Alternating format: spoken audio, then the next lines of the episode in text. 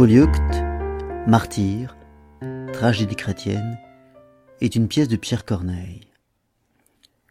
François Guizot, ce protestant sévère, si apprécié de celle que j'aime, l'évoque en ces termes dans une lettre à sa fille Henriette, citée par Olivier Pfender dans son mémoire de maîtrise, Guizot et Henriette, éducation, genre et protestantisme. Tu as bien raison, écrit-il, de préférer Polyeucte à Martine les plaisirs qui élèvent l'âme sont très supérieurs à ceux qui l'égayent. La gaieté est très bonne.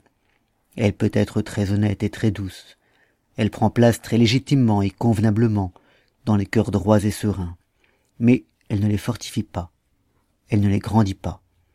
C'est un plaisir superficiel.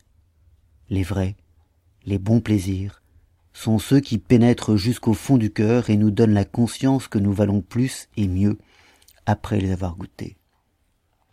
Élever l'âme. Comment aurais-je pu résister à un tel objectif? Je me suis donc lancé dans Polyeucte, que je ne connaissais que par les deux vers malheureux qui font la joie de tous les collégiens. Vous me connaissez mal, la même ardeur me brûle, et le désir s'accroît quand les fesses se reculent. Lu, avec sérieux et dans son intégralité, Polyeucte est une œuvre terrible dont l'on voit le héros éponyme, Polyeucte, noble arménien qui vient d'épouser une romaine, fille du gouverneur de la province, se convertir au christianisme et mourir en martyr, entraînant par son martyr, dans le christianisme et le supplice, son épouse Pauline et son beau-père Félix. Œuvre sans doute remplie de nobles sentiments, mais non précisément de ceux que Pierre Corneille avait souhaité faire briller, ça n'est plus la force du christianisme qui aujourd'hui nous émeut dans cette œuvre, mais plutôt l'extraordinaire rigueur et honnêteté morale de Pauline, femme aimante, aimée et fidèle, au-delà même de la mort, et de ce qui paraît être une trahison.